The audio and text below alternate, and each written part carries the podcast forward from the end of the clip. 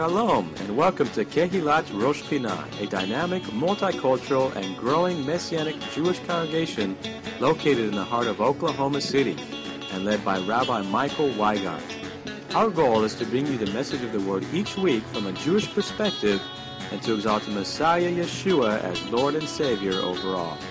We are a loving congregation made up of both Jew and Gentile, now one in the Messiah, with Shabbat morning services at 10:40 a.m. and various studies throughout the week. Please come and join us next time you are in Oklahoma City. We would love to have you. And now, we hope you enjoyed today's message.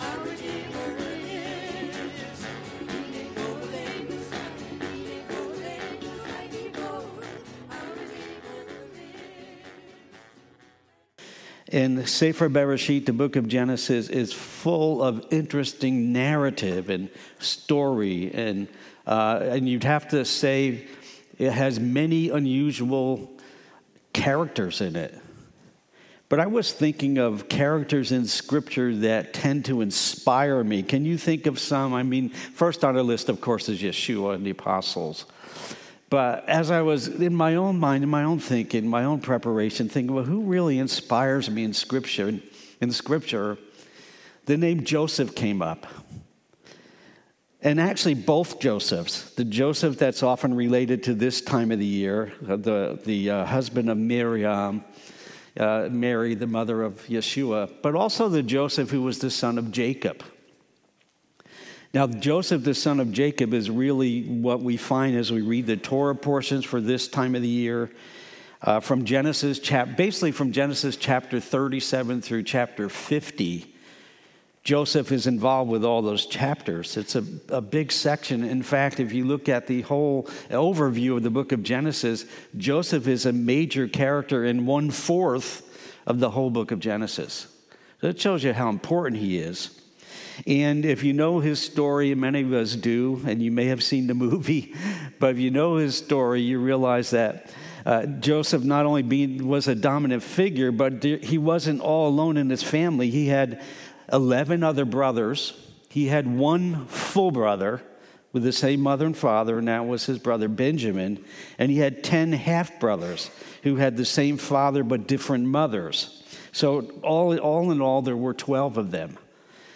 And Joseph was uh, outstanding in many ways, and he was a dominant figure in the history of Israel, but yet in the very beginning of his life, he seems to have been dominated by circumstances. Have you ever been dominated by circumstances? Probably you have. And, but he was dominated by circumstances. And when we look at his story, the story of Joseph, it's, it's a familiar one to us in many ways, not only because of the, our biblical understanding of it and what we studied of the book of Joseph or the story of Joseph, but, but also he apparently had loving, he had loving parents, particularly his father. His father really loved him. Remember, gave him the Kutonet Pasim, it's called in Hebrew, gave him, a, it's often translated a coat of many colors.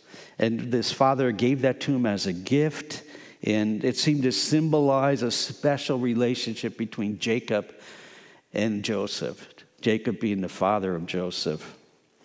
But even as his father was kind to him, it seemed, and favorable towards him, well, virtually all his brothers, save Benjamin, were very not nice to him. How do I say it? Kind. They were unkind to him. They weren't nice to him. They didn't look at him favorably.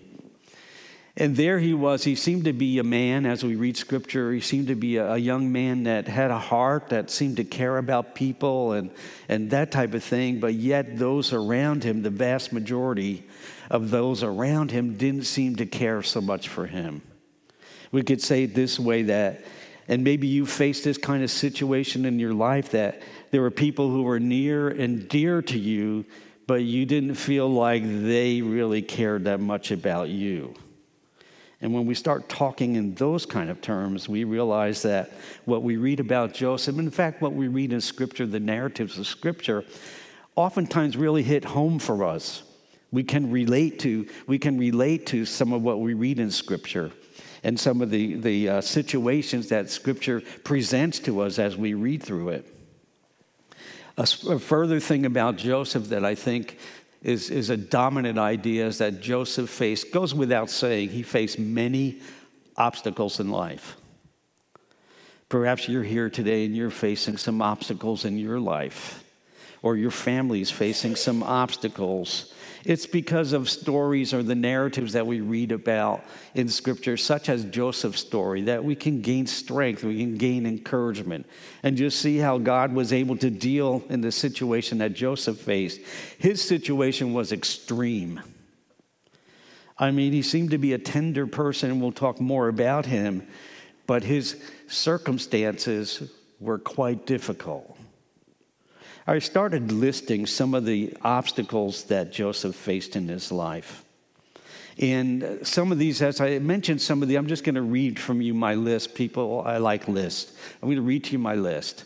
The things that I wrote, some of the obstacles he faced, and some of these may not seem like obstacles, but in his time and in his place and his situation, these were obstacles. For example, Joseph was a son of a shepherd. now, hold on to that one. you might say, What's the big deal about that? That must be great. Well, hold on to that. If you're not familiar with Joseph's story, that's a key point. He was the son of a shepherd. He was despised, he was envied, and he was even hated.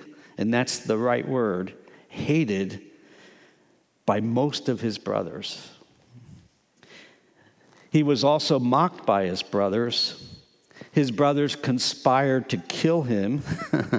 they treated Joseph cruelly. I mean, look at how this list is building here, and I've just begun. He treated Joseph cruelly. They threw Joseph in a pit, and the pit becomes representative of basically the, the dark pit of life, the dark place of life. Just they threw him into the pit and basically tried to get rid of him. He was rejected. All this leads to he was rejected by his own brothers. And then they lied to his father, to Joseph's father, their father, Jacob. They lied to him about, jo- about Joseph's fate. So they, through one truth, they gave the wrong impression about what had happened to Joseph, whom Jacob loved dearly. And it's hard to read the narrative about this transaction when they tell Jacob what they say happened to his son Joseph. And Jacob is beside himself in mourning. And many times, if I've read this over the years, I've thought, could they not have softened their hearts, seeing their own father crying and mourning and weeping and aching? But they didn't. They still maintained the ruse that a wild animal had killed Joseph as they watched Jacob suffering and pain, emotional pain, at the perceived loss of his dear son, Joseph. So they conspired against Joseph and they basically separated him by their actions from the one person that Joseph knew loved him. That one person, that was his father, Jacob. The one who had given the Kutonet Pasim, the, the coat of stripes, the coat of many color, they separated him from him. And then, as if all this isn't bad enough and difficult enough and obstacle enough, at the age of 17, Joseph was sold to the Ishmaelites. And they carted him away to Mitzrayim. Can you say Mitzrayim? To Mitzrayim, to Egypt. So he's sold to the Ishmaelites. They take him away to the Mitzrayim, to the Egyptians. So they carted Joseph away to a very strange land, the land of the Egyptians. So they sold him to the Egyptians, and who, by the way, uh, the Egyptians were told this in Scripture the Egyptians despised shepherds. And Joseph, really, his background, we encounter Joseph, he's dealing with the sheep and he's involved with the sheep. He's going to talk to his brothers in Dotan who are taking care of the, the flocks. So he gets to Egypt, he's sold to Egypt, he gets to Egypt, and, and, and what does he say his vocation is? What did he say his profession is? If he says he's a shepherd, they despise shepherds. Shepherds were the bottom rung in their society. But that was the one skill Joseph probably was quite familiar with was shepherding. So Joseph was separated from all that was familiar to him. Everything. Separated from his mishpacha, from his family, separated from his homeland, the land that he knew, separated from the language that he spoke, separated from the culture that he knew, separated from the customs he was familiar with, separated from the food he knew separated from the attire he was used to wearing. The Egyptians wore something differently. Later on, when we encounter Joseph, after God has worked miraculous through Joseph, we see him dressed in a whole different manner. His, his, appearance, his apparel, his appearance was so different that his own brothers didn't even recognize him. That's how different the attire was. And of course, there's the religious faith aspect. Joseph's the son of Jacob, one of the great avot or patriarchs of Israel. And he ends up in Egypt in a very bad situation. Now, up to this point, it's bad enough, you would agree, right? This is bad enough, but that's not all of it.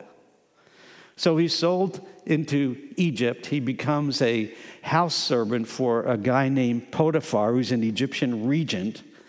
And he's there, and Potiphar trusts him, and he's there in Potiphar's house and Potiphar's wife falsely accuses Joseph of immoral, trying to, immorally trying to take advantage of her. And scripture points out that none of it was true. Potiphar then brings accusation against him. We don't know how Potiphar felt about it all, but he certainly uh, makes sure that Joseph is unrighteously placed in an Egyptian jail and if you read carefully the text in Genesis, it never says how long he's going to be in the Egyptian jail. In modern culture, you're given a sentence, mishpat, a sentence. And they'll say, well, you serve to four years or two years or life or whatever they say. There's a sentence involved. But the text in Genesis never mentions Joseph's sentence. So Joseph placed in this Egyptian jail, not knowing if or when he'll ever get out. He's totally dependent upon this strange culture, this strange justice system, this strange everything.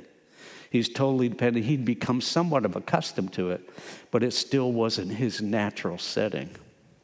And by the way, in case you're wondering what Egyptian jails were like, let me just say it this way they weren't like Airbnbs with amenities. There were tough places. They're still tough places in Egypt. So J- Joseph there, just imagine, we were talking about some of the physical side, but imagine the emotional side of this. This young man feels forsaken, he's rejected, he's, he, he may even feel forgotten by his own family. And he doesn't know what has happened behind the scenes, that his brothers have been deceiving his very father into believing that Joseph's dead. He doesn't know. There he is. And he doesn't have all this. I mean, there's no way for him to get on his cell phone and call Jacob, and say, hey, I'm all right, I'm in jail. You know, come get me out. Post bail so I can get out. None of that. So Joseph could have easily fallen into the trap of thinking, after all these things that happened to him, have come upon his life, just thinking that his life is at a dead end. He is a ruined person. It's hopeless for him. His future is bleak at best. That's where he could have went with his life. And I mentioned that Joseph inspires me. It's because of these very things that happen now. He doesn't lose hope. We sang today, those of you who are here early enough, we sang Hatikva, the hope. Hatikva, the hope. Joseph doesn't lose hope. He, even in the jail, what does he do? He gives his all. He excels in the jail. His, the Egyptian leaders in the jail, they recognize him as a gifted man. And, you know, it wasn't just a shepherd that he was gifted in. The hand of God was upon this man, even though his circumstances were horrendous horrendous. And Joseph's family didn't even know Joseph's faith. They didn't even know if he existed. Although, my, my opinion, and you can think about this yourself, is that deep down, Jacob knew that there's something different about his son, that maybe, maybe, maybe my son's still alive. Maybe. And parents, you can probably relate to that this heart connection with your children. You, you know, you, you, got a, you got another sense about it. And I always had this as I read through Sefer Bereshit and, and how Jacob responds to Joseph's situation that maybe he knew deep inside in his heart of hearts something's not kosher here. Maybe my son is still alive, and he didn't lose hope. If we were to state all this in modern terminology, we would say that Joseph came from what? A dysfunctional family. he was an unskilled laborer. We're putting this in modern terms now. He's an unskilled laborer, and what skill he did had was very undesirable. He had scant family support, scant. He couldn't really count on that. Part of that was his brothers doing, his half brothers' doings. And he was also now that he ends up in the Egyptian jail, now he's a, he's a jailbird. now he's, or, and when he gets out, he's a former jailbird. Think about it. And at least from his brother's point of view, something I haven't mentioned yet, but it certainly plays into the whole narrative of Joseph. From his brother's point of view, you know how they saw Joseph? They didn't see him well, we know that but they saw him as some kind of a weird oddball kind of guy. I mean, they, they, they saw him as a weird dreamer, someone who, who, who, who was a dreamer of halamot, of dreams. You remember what it says in Genesis 37? Because they initially they taunted him, they wanted to kill him, they mocked him. They mocked him because of his dreams. And in Genesis chapter 37, verse 18, it says, Now when they saw Joseph afar off, he'd been sent by his father, Jacob. When they saw him afar off, even before he came near them. So this was premeditated. This wasn't spontaneous. Before Joseph even got to them, it says they conspired against him to kill him. And this is how they communicated with one another about him. They said to one another, Look, this dreamer is coming. That's how they were talking about him. Look, this dreamer is coming. Come therefore, let us now kill him and cast him into some pit, and we shall say, Some wild beast has devoured him. And we shall see what become of his dreams. And his dreams were incredibly inspired dreams that were very difficult to hear for his family because they seemed to say that Joseph would end up at a place of authority one day that his brothers would have to acknowledge. Isn't that what happened with Joseph? exactly. But they said, We'll see what will become of his dreams. Let's throw him in the pit. Let's get rid of him. So let's be honest here this morning. If we didn't know the story of Joseph, particularly its outcome, this was totally new to us with some of the da- data that I just mentioned to you, biblically based data about him. Would we consider Joseph a candidate for success in life with all that we've talked about? The chances are no, we would not. And to me, that's just how precious is the grace of God for us. That when we were dead in our sins and hopeless, God sent his son, Yeshua, Jesus the Messiah, to die for us. And the odds were totally against us because we'd all sinned and fallen short of the glory of God.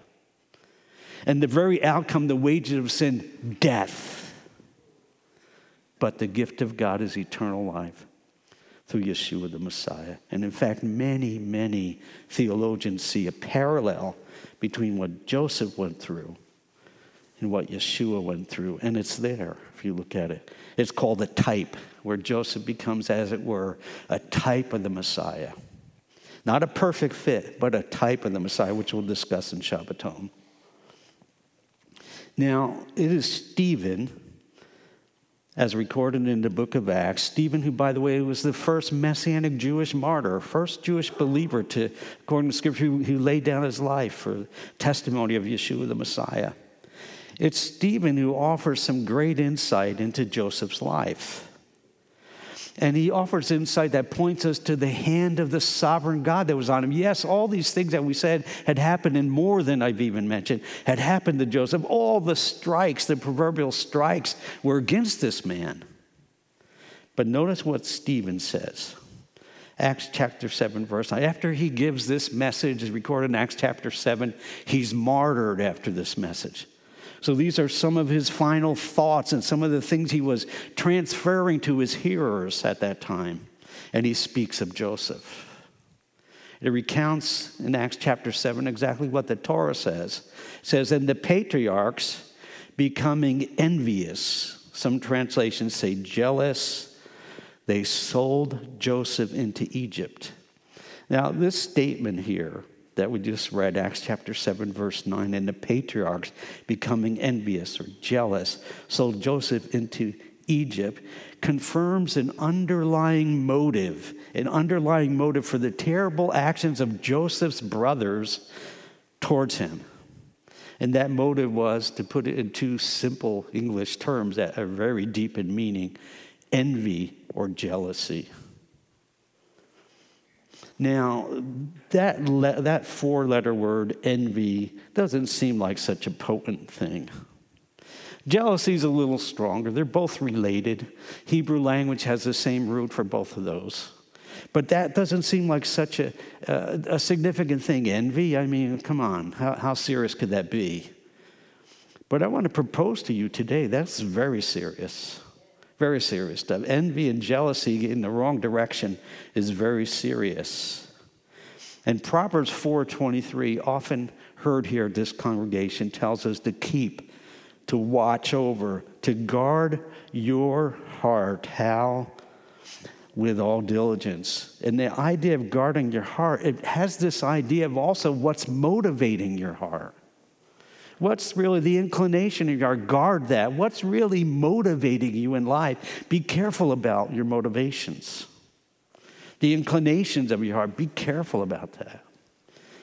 Keep watch over, guard your heart with all diligence. It goes that from it comes the issues of life, from your heart.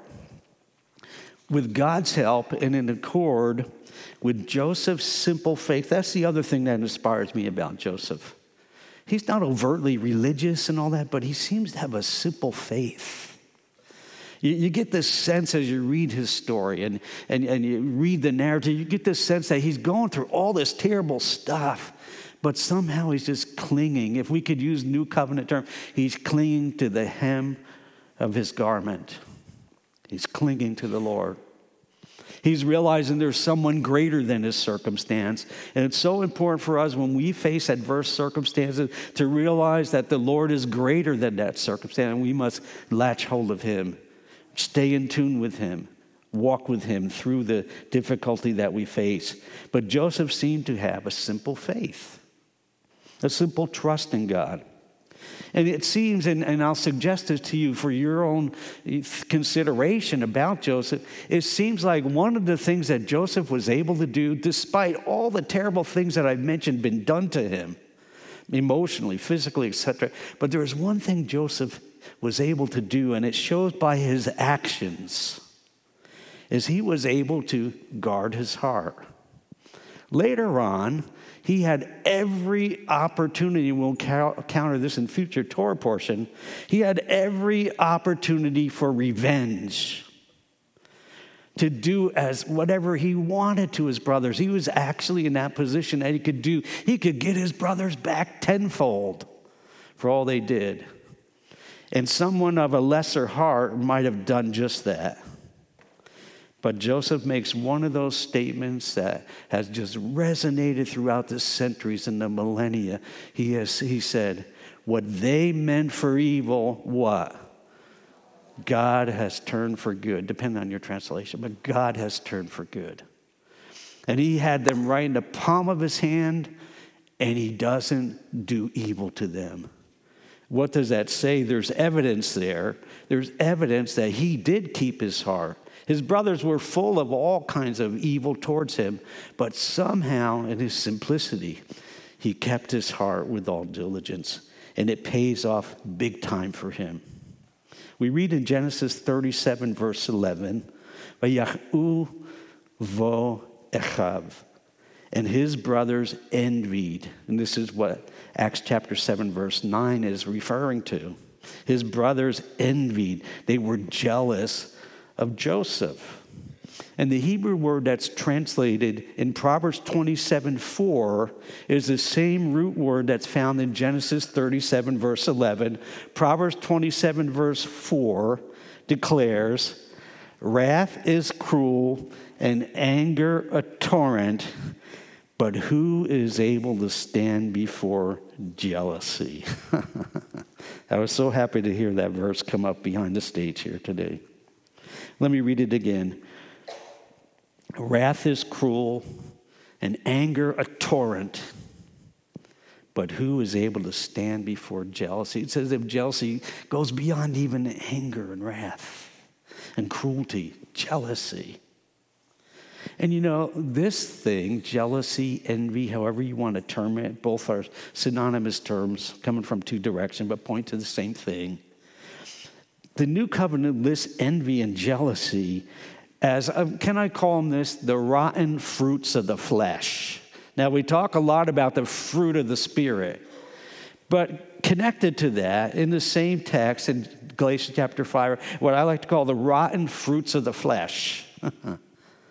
you know them. They're listed alongside some of the good fruit of the Spirit in Galatians chapter 5. But let me read you Galatians chapter 5 from the Brit Chadashah, beginning with verse 19. Rav Shaul calls them, our English translation, now the works, the deeds, the actions, that which is associated with. Now the works of the flesh are evident. In other words, these things can be noticed. We may think we hide them, and maybe for a season we're able to hide some of these rotten fruits of the flesh and, and, and spruce them up a little bit, put perfume on them, or try to make them look good, but they become obvious. Now, the works of the flesh are evident, which are, please notice this adultery, fornication, uncleanness, lewdness, idolatry, sorcery, hatred, contentions jealousies, outbursts of wrath, selfish ambitions, dissensions, heresies, envy, murders, drunkenness, revelries, and the like, of which I tell you beforehand, just as I also told you in time past. So not only is he telling them now, but he had previously told them, probably when he saw them face to face, these very same things. Just as I told you in time past, that those who practice, and if you're circling in your Bible, that's the key word practice, those who practice such things will what? Will not inherit the kingdom of God. Friends, if we're holding on to any of these things as practices in our life, you're probably in a spiritual Russian roulette. Those who practice such things will not inherit the kingdom of God. So, if allowed to grow in our heart, envy and jealousy can lead to spiritual, emotional, and physical harm for us. As Proverbs 40, verse 30 says, A sound heart is life to the body, but envy is rottenness to the bones. A sound heart is life to the body, but envy, some translators say jealousy, is what? It's rottenness to the bones. It's good to get rid of that stuff. If you're carrying any of those things, to get rid of it. It's going to hurt you. And it's going to be evident and come up and be seen by others. Acts chapter 7, verse 9, though, states further, says, And the patriarchs becoming envious or becoming jealous, they sold Joseph into Egypt. And here's the key phrase right after that that Stephen, before his martyrdom, he says this about Joseph. Acts 7, verse 9. But God was with Joseph. Will you say that with me? But God was with Joseph. There's the differentiation. God was with Joseph. And that was it. That's what separated him. His brothers went another direction, but God was with Joseph. The nearness of God and God's presence in Joseph's life and God's desire to help Joseph and intervene is true also for your life. He desires to help and intervene for you. We call him Emmanuel, with us as God. Now, Stephen then continues in Acts chapter 7, verse 10, after he says, God was with Joseph, and he delivered him out of all his troubles and gave him favor and wisdom in the presence of Pharaoh, king of Egypt, and he made him governor over Egypt, and not only governor over all Egypt, but also over all of his own house. The scripture says that Joseph was like a father to Pharaoh. There was no one higher in Egypt except for Pharaoh and then Joseph. They were close there. And Pharaoh eventually, as we basically know the narrative, basically entrusts the running of Egypt to who? To Joseph. Now, this text in Acts chapter 7, verse 10, really shows us five major results in Joseph's life of God's blessing. You may have noticed in Acts chapter 7, verse 10. Let me remind you. First of all, God delivered Joseph out of all his troubles. That's a blessing, isn't it? When you're delivered out of your troubles. Either sweet hallelujah when you're delivered out of your trouble. Thanksgiving goes up to God when you realize, hey, the Lord got me through this. God delivered Joseph out of all his troubles. And then the second thing, God gave Joseph favor. God was with Joseph, delivered him out of all his troubles, and gave him favor. And the third thing, God endued Joseph with wisdom. God gave Joseph favor and wisdom. And that brings us to the fourth thing, which was actually very critical. God gave Joseph access to Pharaoh. It says, God gave Joseph favor and wisdom in the presence of Pharaoh. Joseph got an audience with the authority of Egypt, the king, the Melech, the Pharaoh, Paro of Mitzrayim. And then, number five, God uses then Pharaoh, he uses Pharaoh to place Joseph in a position of great authority and impact. We could even say responsibility. That's how God worked through all this. Now, Joseph's brothers did all that stuff, but God was with Joseph, and God saw him through all of it. And not only saw him through all of it, but really caused him to be raised up in that nation, raised up in that, what was a foreign culture to him. He raised him up into a place of authority. And many have pondered, and this is a good thing to ponder, I believe. What was it about Joseph that God saw? What was it about him? Surely it wasn't his looks. Surely it wasn't things like that. There was something that God saw deep in the heart of Joseph that he saw, that God grabbed hold of, that God worked through. And a clue to what God saw in Joseph comes from an overview of Joseph's life. When we look at Joseph's life as it's characterized in Scripture, we realize we start seeing the things that Joseph did. We also see the things that Joseph didn't do. You know, Joseph is never characterized as a rebel, he wasn't rebellious. He also didn't hang out with the rebellious. he was somewhat even separated from his own brothers who were rebellious against their father. He's not associated at all with wrongdoing. When you read about Joseph, it's a marvel that him and Daniel seem to be two of the folks that there's little to nothing said bad about them in Scripture.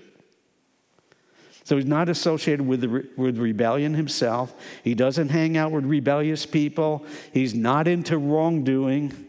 He doesn't even seem to have wrong attitudes. Do you ever read where the, his brother says something to him and, and he snaps back and says, Well, I'll tear your head off, man, or something like that? He doesn't say anything like that. No words like that are recorded from coming from Joseph's mouth. So he has the right attitudes he seems to give the right words and say the right words, and he seems to have the right underlying motive and what's motivating him in his, in his life. And we sum that all up with one word, one English language word. Joseph had integrity. Integrity. How many have heard that word before, integrity? he had integrity. There are many definitions of it, but one definition of integrity is doing what is right and pleasing before God, no matter what time, no matter what place, no matter what circumstance, and no matter what company you're in. That's integrity. Doing what's right in the sight of God and that pleases Him regardless. Doesn't matter. You're going to do that. You can be by yourself or you can be with a crowd, but you're going to keep doing what's right in the sight of God. That's integrity personified. And Joseph seemed to have that. And integrity is an underlying principle that we find in the New Covenant. In 2 Corinthians chapter 8 verse 21 it says, "Or we take pains, we take pains to do what is right." not only in the sight of God, but also in the sight of other people. We take pains we give this serious effort to do what's right. And we, as believers, Messianic believers, if you're a believer here today, you are called to obey God, and in so doing, as you're obeying God, to be people of uncompromised morality and integrity. And I believe Joseph was just like that. The truth is that he, he was alone with Potiphar's wife because that was his task to be there as the head servant of Potiphar's house, but he didn't do wrong. The truth is that he did come into a lot of wealth as he raised up in power in Egypt, but he was not unfaithful with other people's stuff. And the list goes on and on. And we need to each day in our lives, our daily lives should line up with the Lord and with the Lord's word as best as possible. We need to, can I say it this way, follow him in all of our ways. Not just Shabbat day, but every day. Follow him. If we will adhere to his truth and will do good works as he desires us to do and glorify the Messiah, he will continue to work through our life. I'm, I'm sure of it. One person wrote this quote, living with integrity in a world which where the corrupt seem favored, not to mention our battle with our own sin nature is challenging. Let me read that again. Living with integrity in a world where the corrupt seem favored, not to mention our battle with our own sin nature, is, this author says, is challenging. Do you agree with that? Is it challenging to live in that kind of circumstance? It is, I agree. But by God's grace, by God's grace, Joseph rises up.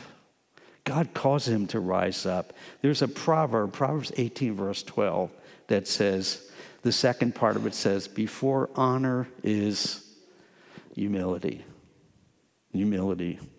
And Joseph, would you agree with me? He went through many humbling experiences, one after the other. He, he could have wondered, what is going on in my life? He could have wondered. And yet there's no indication that he was this blatant sinner and that what was happening to him was a result of his own sinfulness.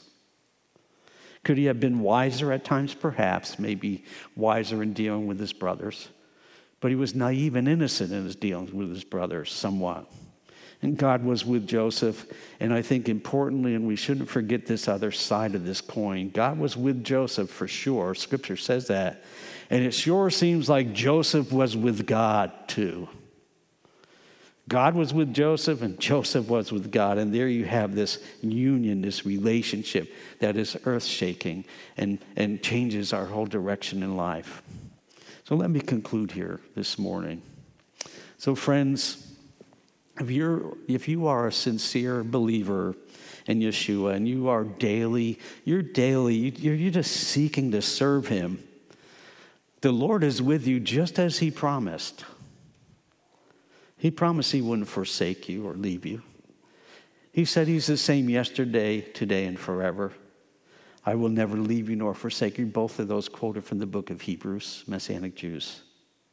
So this means he is with you this means He's with you when you struggle.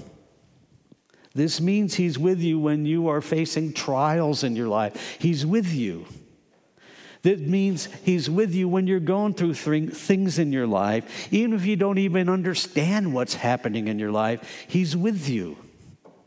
If you really belong to Him and you're walking His way, He is with you. He doesn't leave or forsake. He's not fickle in his love towards his people. He's committed in his love for his people. Even when you're going through things you didn't bargain for in life, you don't know where they come from, he's with you. Don't forsake him. He's with you. Draw nearer to him. Call upon him while he's near. But also, beware though.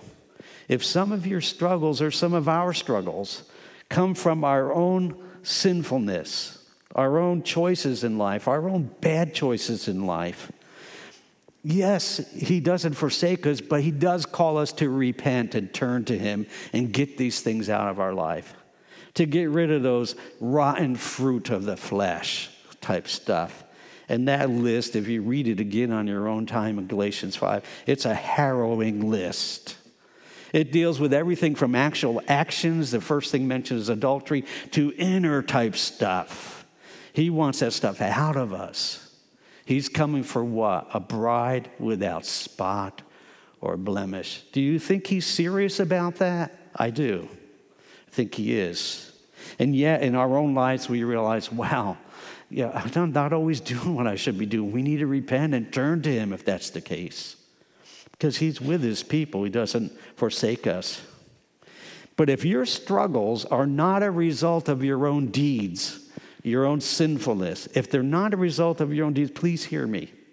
If what's happening in your life is not because you're doing evil things and you're getting the consequences, but if you're going through some things that just seem to have a sovereign imprimatur on them, a thumbprint on them, and you're going through things you don't know where they're coming from, You've, you've done inventory in your life. Say, I don't know what I'm doing. I, I can't see. I can't even, I don't know what I can even repent of. I don't know. If you're going through that, God may be working in you to bring you to a newer place in his kingdom a newer position, a newer place, a newer place of responsibility. If you realize, hey, I've repented of the things that I know I'm doing wrong, and, and yet it seems I'm going through all kinds of things that come for me from left and right, top and bottom, He may be bringing you through some things to prepare you, like a potter does clay, and bringing you through the proverbial fires so that you'll be purified and more useful to Him in what He desires of you.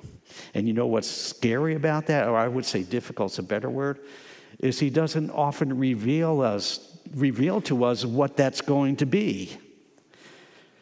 He doesn't always tell us.